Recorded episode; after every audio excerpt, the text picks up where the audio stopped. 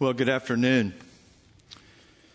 Let me just get started. It's a privilege to be here, and I do look forward to opening the Word with you. Um, so let's jump in.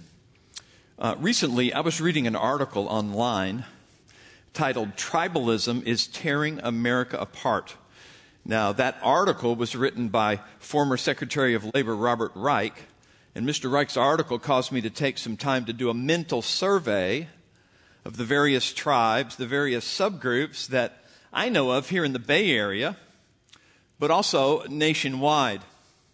Have you ever done that? Taken a survey of tribes and subgroups in our nation, in our local area? Well, if you have, then you know that as I did that, it didn't take very long for me to develop a substantial list. And I don't have time to go through that whole list, but um, I'll give you some examples of what I'm talking about. Um, no doubt we live in a society where people naturally group up around all sorts of people, all sorts of causes, and all sorts of objects.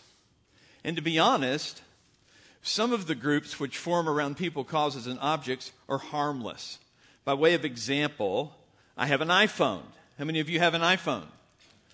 Okay, now, as over against an iPhone, how many of you have Androids? All right, and so you've got the Android tribe and you've got the iPhone tribe. Um, now, I never thought I'd buy an iPhone, mainly because I'm so cheap, but I was given an iPhone one Christmas by our church staff, and soon I had joined the Mac tribe. And it wasn't long after that until our whole staff had joined the Mac tribe because we had a gentleman on staff that was a Mac user and all of us used PCs. But slowly, I think he was a Mac evangelist, he got, he got all of us converted over to using Macintosh. Um, and the interesting thing is, Mac users form a very definite subculture in the Bay Area and also around the world. Um, who were you rooting for in the Super Bowl? Okay, Eagles. How many Eagles fans do we have? How about Patriots? Only one brave lady raised her hand. Okay. But, you know, we form subgroups around our favorite sports teams. Uh, I've never been a diehard sports fan, but here in the Bay Area, some are serious fans of the Niners or the Giants or the A's. Obviously, some of you are serious fans of the Patriots or of the Eagles. And then we have Raider Nation. Any Raider fans here? Okay, Raider Nation. And the fans of sports teams form a very definite subculture, and all of us recognize this. Now, each of these particular groupings, whether around sports teams or electronics, or even around one's favorite performer, are for the most part harmless meaning people from group to group hold no real animosity toward people in other groups. Would you say that's true? I would say that's true. I can't remember the last time an iPhone user got beat up by an Android user. Though sometimes sports loyalties have resulted in some violent actions. And people surely don't refuse to socialize based on what phone people use or what sports team someone follows or what performer one likes. But Mr. Reich's article wasn't focusing on those types of social groupings. His was a discussion of tribes, subgroups, social groupings of a far more serious nature. Tribes that truly do divide. Truly, tribes that truly do stand up against each other. And sometimes these tribal loyalties can become violent. For example, what do you think of when the topic is Democrats versus Republicans? Which tribe are you of politically? And do you break fellowship with people of the other political ilk? Or think about candidates running for office like Bernie Sanders versus Donald Trump versus Hillary Clinton. Uh, which tribe were you of in last election? And do you have a tendency to dislike or despise people who differ from you in their choice of political candidates? What do you think about when we speak of white privilege? racial inequality, Black Lives Matter, and white supremacists. Depending on where you live on the economic spectrum or what race you represent, will depend on your perspective on this particular matter. And often, being a church member, calling ourselves Christians, does not temper our perspective one bit. What do we think about when the topic of immigration comes up? Refugees, DACA, and a wall between Mexico and the United States. Do you think, yes, new migrants, new immigrants are coming to our neighborhood, and what that means is that we have a greater gospel opportunity when these individuals and families come into our arena? Or are immigrants a threat to your peace and your security? How about gay rights, same sex marriage, same sex attraction, the LGBTQ community, and identity politics around one's sexuality? Do you see this group as the enemy? A group that's destroying the moral fabric of America? which is questionable at best if you believe the gospel? Or do you see them as just sinners like yourself, in need of the same grace for salvation that we all were in need of before we encountered Jesus Christ? And what do you think of when the conversation turns to Muslims? Mosques down the street and calls to prayer in your neighborhoods. I had the privilege of serving among Islamic people in the southern Philippines for, for my time in the Philippines, part of it. And I came to like the call to prayer. I don't agree with it theologically, obviously, but I did come to like that. But that aside, how about you? Um, do you live in fear or hatred toward the Islamic community in our backyard? Or do you rejoice that God in His providence, is bringing so many people from closed countries to our own open country, providing the church an awesome, awesome, awesome gospel opportunity. When it comes to all of those questions, how do these questions impact you? Which tribe are you in? Which tribe do you fear? or despise? Which of these social, political, or religious tribes do you hate? Or do you love? In Mr. Reich's article, these are the issues that he sees as tearing America apart. Now, these types of questions may seem odd for me to be asking as an introduction to a message from Ephesians chapter 3, verses 1 through 12. But I chose to start here for a very, very good reason. As we have seen from the two messages prior to mine, Christ came to earth for a purpose. He came to earth on a mission. He came to earth for the purpose of launching a new humanity, a new community, or if we use my term, a brand new tribe through the gospel. And I think that that's come out very clearly from Dr. Carson's message and also Ashvin's message. And this tribe is the church of Jesus Christ. This tribe is the church of Jesus Christ. Now, this new humanity has from Christ a new life, which sources not from it, but from Christ. And this new humanity has a new unity in Christ. And in the first century, that new unity in Christ came between the Jewish people and the Gentiles. But we also have a new mission. And this mission can actually be helped or it can be hindered and even stopped if we as a church become sidetracked by the tribalism of our time, and we don't want that to happen. Our mission, you see, is not to hunker down in peace and safety and ignore the diverse society all around us in the name of Christ on the one hand, as some communities in the church are prone to do, nor is it to prioritize the world's concerns and the world's agendas on the other hand. So, what is our new mission? Well, it is to penetrate these other tribes with God's alternative.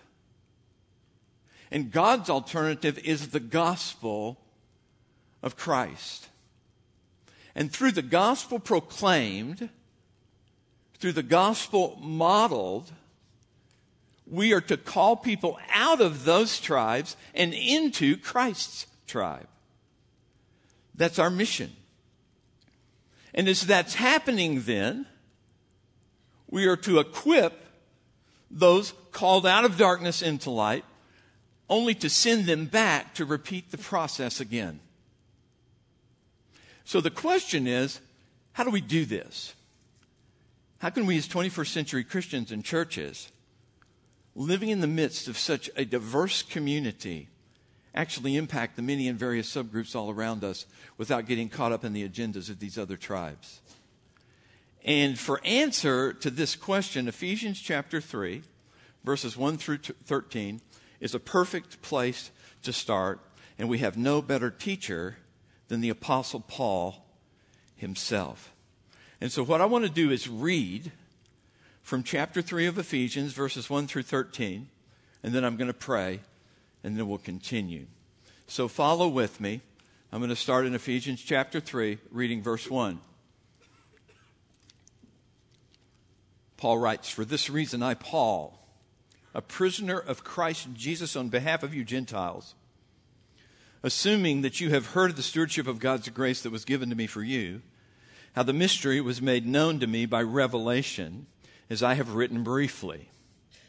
That's a reference back to what he's written prior in this letter to the church in Ephesus. Verse 4 When you read this, you can perceive my insight into the mystery of Christ which was not made known to the sons of men in other generations, as it has now been revealed to his holy apostles and prophets by the Spirit. This mystery is that the Gentiles are fellow heirs, members of the same body, and partakers of the promise in Christ Jesus through the gospel. Of this gospel I was made a minister according to the gift of God's grace, which was given me by the working of his power. To me, though I am the very least of all the saints, this grace was given to preach to the Gentiles the unsearchable riches of Christ, and to bring to light for everyone what is the plan of the mystery, hidden for ages in God, who created all things, so that through the church the manifold wisdom of God might be now might now be made known to the rulers and authorities in the heavenly places. This was in accordance to the eternal purpose that he has realized in Christ Jesus our Lord in whom we have boldness and access with confidence through our faith in Him. So I ask you not to lose heart over what I am suffering for you, which is your glory, the word of the Lord. Father, we come before you as we're going to continue through this portion of your word. And we ask you now to continue to speak, to continue to minister to us, to help each and every one of us as Christians, and to help all the churches represented to get our heads and hearts around a part of this passage so that we might not only enjoy the new life and not only live out the new unity in our congregations, but so that we might also participate in Christ's new mission for the sake of the nations in our local area. Give me grace to speak that you might be glorified. If there's any in our midst that don't know you, please be gracious and merciful to them, calling them into your Son, Jesus Christ. We pray in Christ's name. Amen.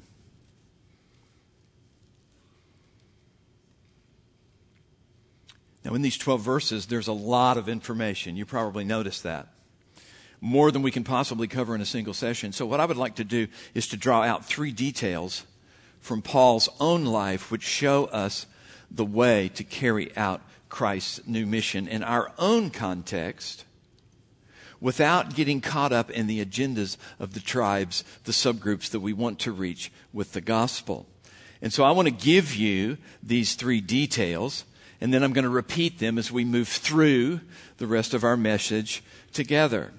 So as we consider Paul's words in Ephesians 3, 1 to 13, one of the things we see is how in Paul's life, the gospel was barrier breaking. The gospel was barrier breaking. And he references that in verses 1 through 3 and verse 12.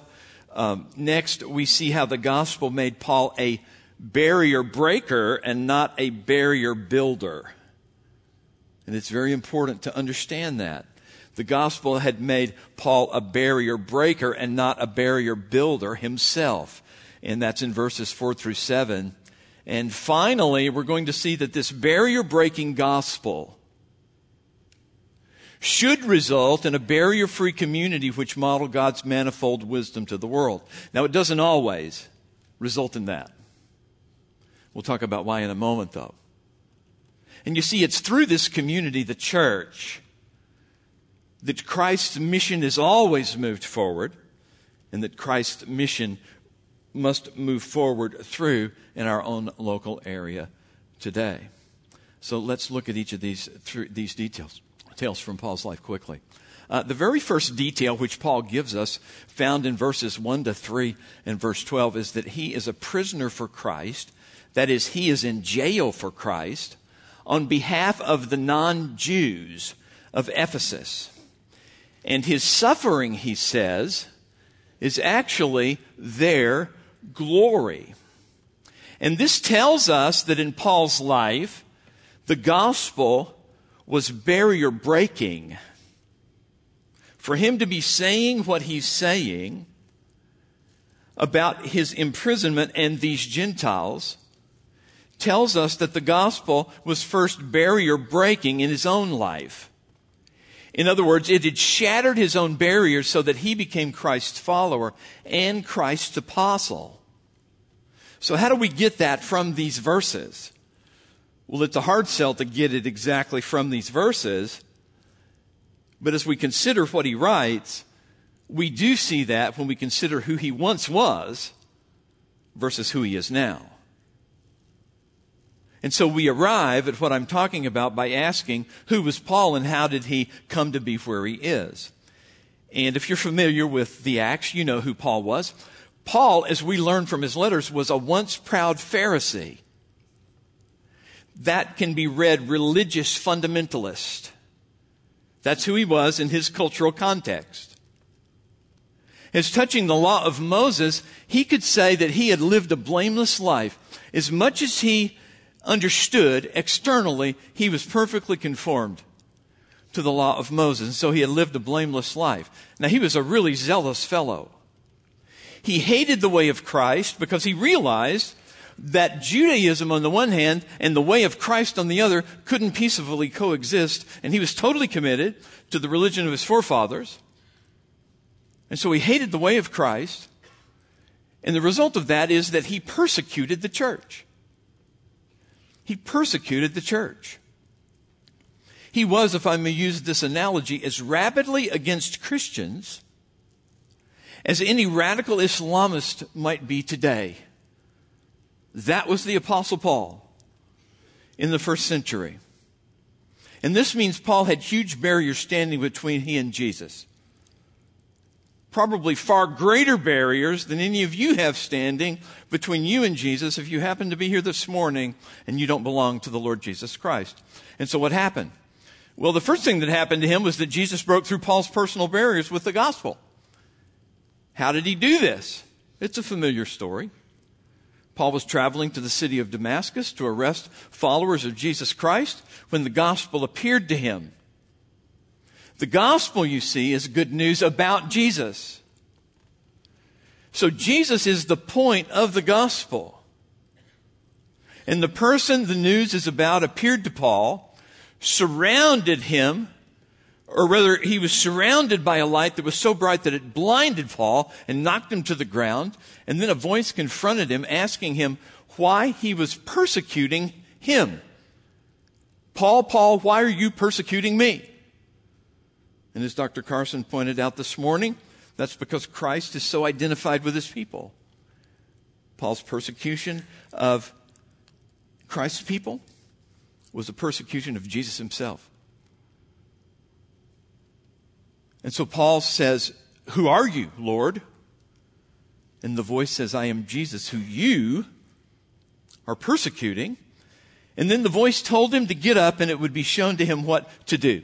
And so Paul did exactly what the voice told him to do. He got up and he continued to Damascus and he prayed and fasted for three days. Now, what do you think he thought about during those three days? We're not told in Scripture. But most likely, he was thinking about Jesus. Jesus was who he was thinking about. And through this experience, his own personal barriers were blasted away. For he shifted in his opinion of who Jesus is. So the gospel shattered Paul's own barriers, standing between he and the Christ. And he became a follower of Jesus Christ at that point in his life. And by grace, he never again picked up the barriers that Christ had demolished. He never again picked up those barriers again. Now, listen, there's a lesson for us here. Um, if you call yourself a Christian today, uh, the question is have you had an encounter with Jesus where Jesus has blasted your barriers toward other people, regardless of what subgroup they might be from? Listen, as a Christian, you and I are a part of Christ's new mission, but we will never be fully effective. You will never be fully effective in that mission if we allow certain barriers to stand between us and other people. Also, I suspect that in a group this size, there are some who don't follow Jesus, who don't believe that Jesus is who the Bible says he is. Now, Jesus said of himself that he's the way to God, he's the truth about God, and he is the life from God, and no one can come to the Father, no one can come to God except through him. But perhaps you don't want to accept this. Now, if this is you, what's the barrier that keeps you from Christ? My prayer for you, even though I don't know you, is that Christ breaks it. That Christ breaks it. Uh, while I was serving as a missionary in the Philippines, one of the opportunities that I had was to share the gospel with a Filipino bar owner one night in Manila, and I'll never forget that that that encounter with him. Um, after I explained to him the gospel story really clearly, he looks at me and he says to me, "I can't become a Christian." Well, of course, I ask him why not, and here's how he responded. He said, "I own this bar behind me." And inside this bar, there are a number of girls who work for me. And between the money they make for me and what I make from selling beer and hard drinks, I'm getting rich. And I know that to become a Christian, I have to give all this up. Okay, now he got that part. He got that part.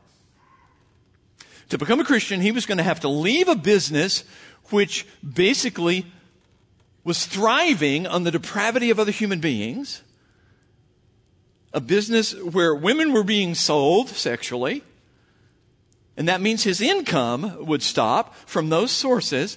He got that much.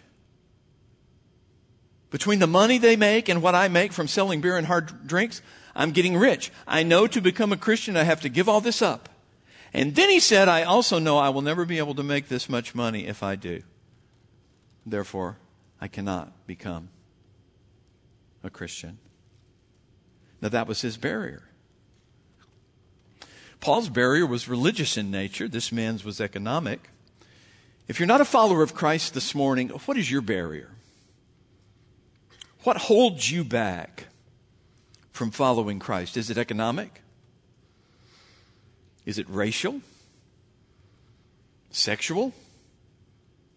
Intellectual? Whatever your uh, barrier is, I pray for you that somehow, sometime, Jesus' gospel breaks the barrier so that you can believe. For there is no other name under heaven given among men by which we must be saved. He's the only way. And apart from him, nobody is going to make it into the presence of the Holy God for eternity. And so that's the first thing that we can deduce from what Paul writes in chapter 3, verses 1 through 12 of Ephesians. Next, we learn from these verses how the gospel of Christ then made Paul a barrier breaker himself. And we learn this by asking why was he in prison and what did Christ impart to him? And so let's unpack that a little bit. After Paul had his own barriers broken down and he came to be convinced that Jesus really was the Jewish Messiah, Jesus had a mission for him. And Jesus told him that he, Jesus, was sending him, Paul, to the non Jews. That's what our text calls the Gentiles. Unless you were born of Jewish descent, you're a Gentile. I'm a Gentile. He was going to be sent to the Gentiles with the gospel. So Jesus' mission for Paul was that he take Jesus' good news to non-Jews. Now Paul references this in verses 1 through 3. He says, For this reason I, Paul, a prisoner of Christ Jesus, on behalf of you Gentiles, assuming that you have heard of the stewardship of God's grace that was given to me for you, how the mystery was made known to me by revelation, as I have written briefly. When you read this, you can perceive my insight into the mystery of Christ and he goes on talking about how it wasn't made known to men in other generations, but now it had been revealed to his holy apostles and prophets by the Spirit. And then in verse 6, he gets right to the point. He says, This mystery is that the Gentiles are fellow heirs, members of the same body, partakers of the promise in Christ Jesus through the gospel. Of this gospel, I was made a minister according to the gift of God's grace, which was given to me by the working of his power. So he was given a mission. And this meant something very significant for Paul. This meant that he would have to step out of his own Jewish box. And it also meant that he had to enter the Gentile world and step into their box in order to proclaim the gospel of Christ. Let me put it another way that will relate to us clearly in the 21st century.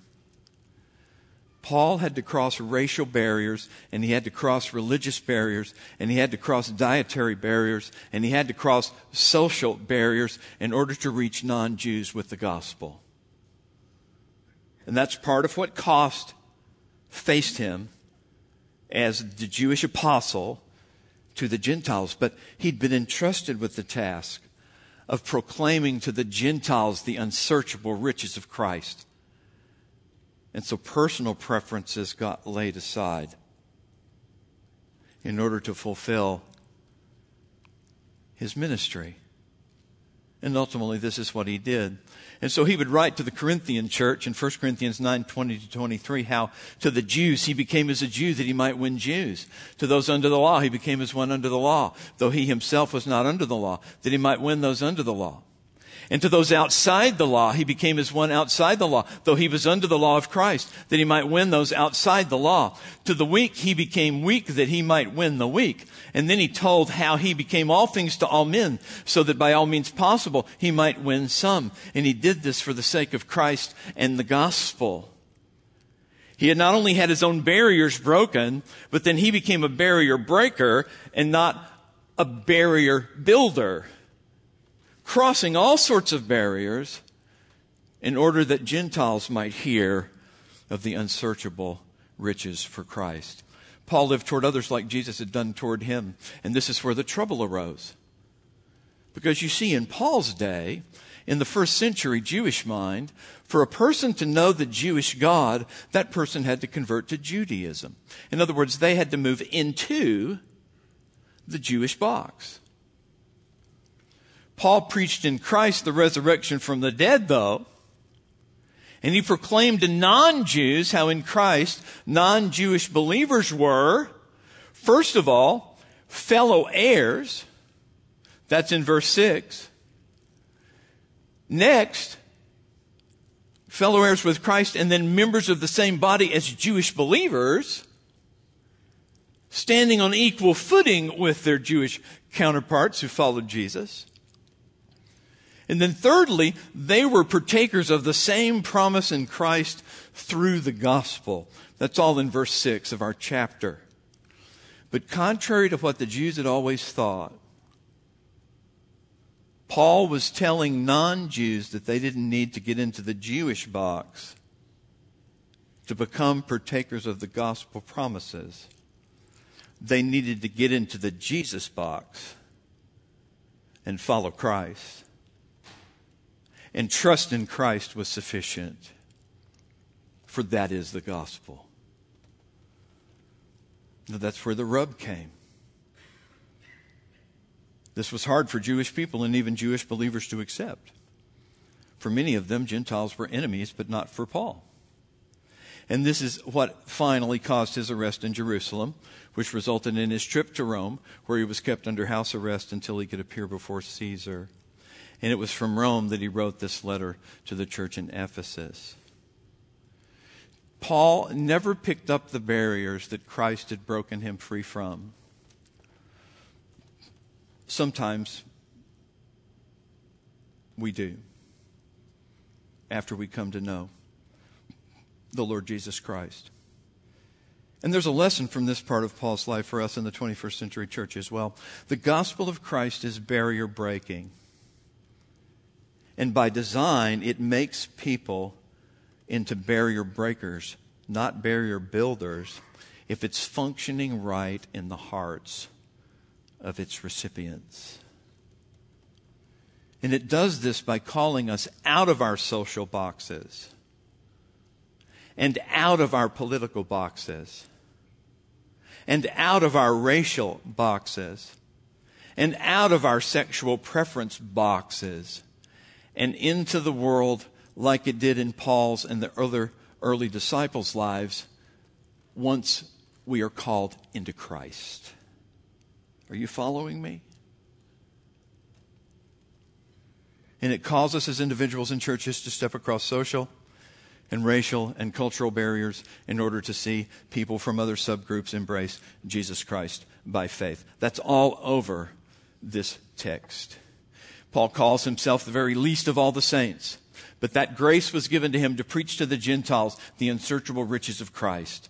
That one phrase, preach to the Gentiles, the unsearchable riches of Christ, is jam packed with the truth that Paul had to step over barriers and break through barriers in order to carry out his ministry. And he was also entrusted with bringing to light for everyone what is the plan of the mystery hidden for the ages in God who created all things. So that through the church, the manifold wisdom of God might now be made known.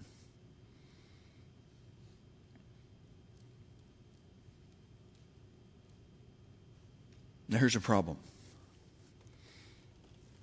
When we are more concerned with our own political, social, racial, or religious preferences than we are with the good news of Jesus, which is for all people.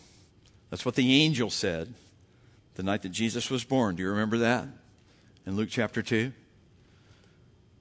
Then it becomes difficult to cross over to people of other tribes, of other subgroups, in order to friend them for Christ. And when this is the case, it makes it near impossible for us as the church to carry out Jesus' mission. Jesus Christ sets us free from all kinds of barriers when we come to know Him. It's common, though, within the 21st century church for Christians to pick up other barriers which hinders them as much from participating in the mission as they were hindered from walking with Jesus before. But there's something else that's true. At the same time, a cost comes when we actually are broken free from our own barriers by Christ. And then we reach across group lines for the gospel. And if we are in a church where people themselves are divided over human preferences and have their own barriers, and we break free of ours through the gospel, life can become quite uncomfortable for other so called Christians and maybe for us. Let me tell you a couple of stories. Um, there was a young man who um, began to come to our congregation several years back, and when he first started coming, he would come in for the worship. And then whenever I or another pastor got up to preach, he would vamoose as fast as he could get out of the auditorium. And then after a while, he suddenly started staying for the whole service. And we began to build a relationship with him and get to know him. And what we found out was that he had lived an unbelievably sinful and ungodly lifestyle.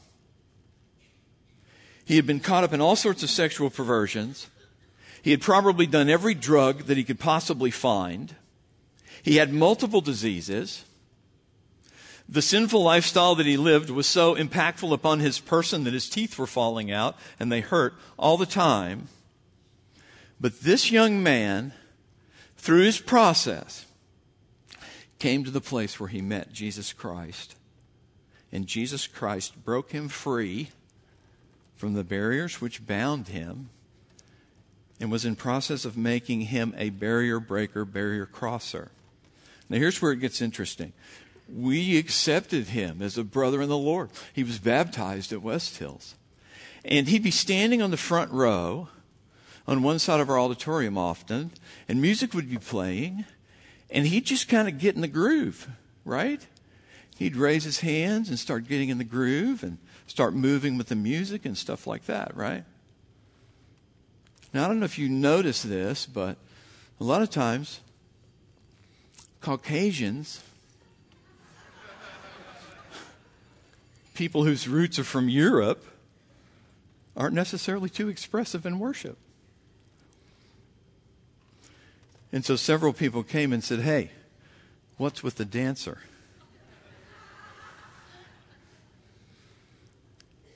I said, Why don't you ask him? And then I said, No, let me tell you. and they gave them his background and told them why he was expressing like he was expressing. And once they understood where he had come from, and how he was now in Christ, they didn't have a problem with his dancing anymore. But what had happened? In their minds, that's not acceptable in a congregation like ours. He's doing it, he's upsetting the apple cart. The focus was on the surface instead of going deeper. He had a girlfriend who had gotten saved out of prostitution and Sometimes she'd be in jail for different things.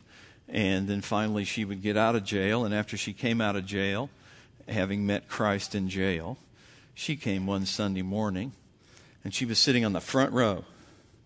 And her name was Mariella. And I saw her. And I said, Hey, Mariella, how are you doing? I hadn't seen you in a while. And I think she said, Well, I just got out of jail. Now, that probably made some people uncomfortable. But then she looks at, uh, up at me and says, I'm so glad I'm back. I love you, Pastor Mike. Right? And that made people uncomfortable. Who is this jailbird saying to the pastor that she loves him? Now, let me move on. We've covered two of the details from Paul's life and mission, which help us as we consider ours in the 21st century. There is a third, and it's actually the icing on the cake.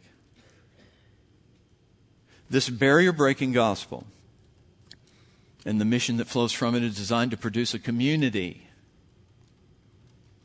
which models God's manifold wisdom to the world and to the rulers and authorities in the heavenly places. In other words, to the angelic beings who love and serve God. Notice verses 8 through 10. Paul says, To me, though I am the very least of all the saints, this grace was given to preach to the Gentiles the unsearchable riches for Christ. Riches that can't be quantified is what he's speaking of. And to bring to light for everyone what is the plan of the mystery hidden for ages in God who created all things.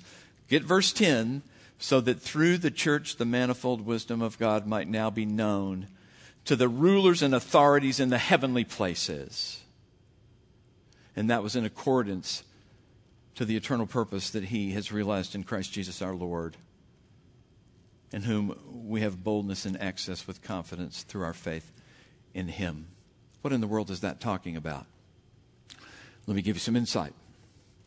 The phrase manifold wisdom of God can, according to many commentators, mean God's many colored wisdom. God's many colored wisdom. Much like Joseph in Genesis was given a coat of many colors. Um, L.C.H. Lenski went to observe, and I quote, the many colored wisdom of God was to birth through the gospel a many colored fellowship. The church, the variegated third race of Jews and non Jews, multicultural, multi ethnic, multiracial, which shows us God's multicolored wisdom. Isn't that great? So that by studying the church, the angelic host might observe the reconciling work of Christ, which is the model for reconciling the universe when all heaven and all earth are finally brought under God and together in Christ. Do you grasp what Paul is saying here? Let me tell you what he's not saying. Paul is not describing here churches that are closed to people of other ethnicities, other subgroups attending, and which never a step across barriers to friend people of other subgroups for the gospel because they are a congregation that has all their barriers up and all their blast shields up because they don't want to sacrifice what they perceive as their personal peace and safety. The church is designed to be the opposite of that. I grew up with that in the 60s in the South. But that's not what the church is called to be. What Paul is saying, and I think I can safely say it like this, is this Jesus came, lived, died, rose, ascended, so that through the good news about him, the gospel, a new humanity is formed called the church. And God's purpose for the church is that in the church, the old sinfully motivated racial, social, political, economic, religious, intellectual, and gender related barriers are set aside through connection with Jesus Christ. And in this barrier free community known as the church, the glory of God is shown brightly to angels and to people alike. Now, churches have to work to see this be their reality, and it takes practice because prejudices die hard. I'll tell you a couple of stories and then I'll close. Um, back in the 90s, um, at one time, our congregation was one of six under, uh, under a single um, eldership. And there was a congregation that joined the family of churches called the Cry Out Christian Fellowship. Uh, the Cry Out Christian Fellowship specialized in reaching the third generation Hispanic community, particularly those who liked a certain kind of music. And the pastor from the Cry Out Christian Fellowship called the kind of music they played when they did evangelistic outreach Christian gospel funk. That's what he called it. You have any idea? Christian gospel funk. They began to come and attend some of the main worship services before they were given their own. And this one brother comes in and he's got blue jeans and black tennis shoes and a blue blazer. And he comes in with his family and he sits down and he sits down right next to the children of this nice little homeschool mom and her husband. And he has his hair pulled back in a ponytail and it's warm in there. So he takes his jacket off and he's got tattooed sleeves on his arms. And it was interesting to see that mom kind of slowly reach over take her kids and move them to the other side and put her own body in between him and them. Why did she do that? Well, his appearance made her feel insecure. Prejudices die hard. But eventually, he and his family and others like him were accepted because Christ does that. Now, in Paul's mind, the church on earth is a reflection of what we see in Revelation 7 9 through 11. That's really what the church reflects. Let me just read that to you. What we see there is a multitude that no one could number from every nation, from all tribes and peoples and languages, standing before the throne and before the Lamb clothed in white robes with palm branches in their hands and crying out with a loud voice, Salvation belongs to our God who sits on the throne and to the Lamb. And all the angels were standing around the throne and around the elders and the four living creatures, and they fell on their faces and worshiped God before the throne. This has been referenced before, but this is the destiny of the ransomed church of God. People from every nation, tribe, people, and language standing before the throne and before the Lamb. That's what the church is called to reflect. Let me just say this, tongue in cheek. If anyone here hasn't crossed their own racial barriers, you probably should do it in this life. Because when you get to glory, you're going to be worshiping before the throne with a lot of people maybe that you, that you don't like here. So why not fix it now? So, in conclusion, here's what we learn from Paul's description of his own mission. The gospel of Christ is barrier breaking and breaks the barriers that keep us from God. And when it is received, it makes the persons receiving it barrier breakers so that others can also believe the good news. And then, when all is said and done, the church is established where human barriers are laid aside, demolished by the gospel, so that a barrier free community right, might reflect the many colored wisdom of God to angels and to men. This is the nature of Christ's new mission. May we strive through the gospel to be these kinds of churches, to plant these kinds of churches, and to be these kinds of Christians throughout the Bay Area and throughout our world. And by the grace of God, may He grant it. Let's pray. We ask you, Father, in Jesus' name now to be at work in our midst. We pray that you would seal this message to our hearts for all of us who are Christians. Give us grace to take it to heart, as well as Dr. Carson's first message, Afshin's message, and Dr. Carson's next message so that we, like Paul, might be individuals in churches to proclaim the unsearchable riches of Christ and start a movement where people are so attracted to the manifold wisdom of God, the many colored wisdom of God, that they're drawn to us. Bring to Christ those that are with us who don't know you. We pray this in Jesus' name. Amen.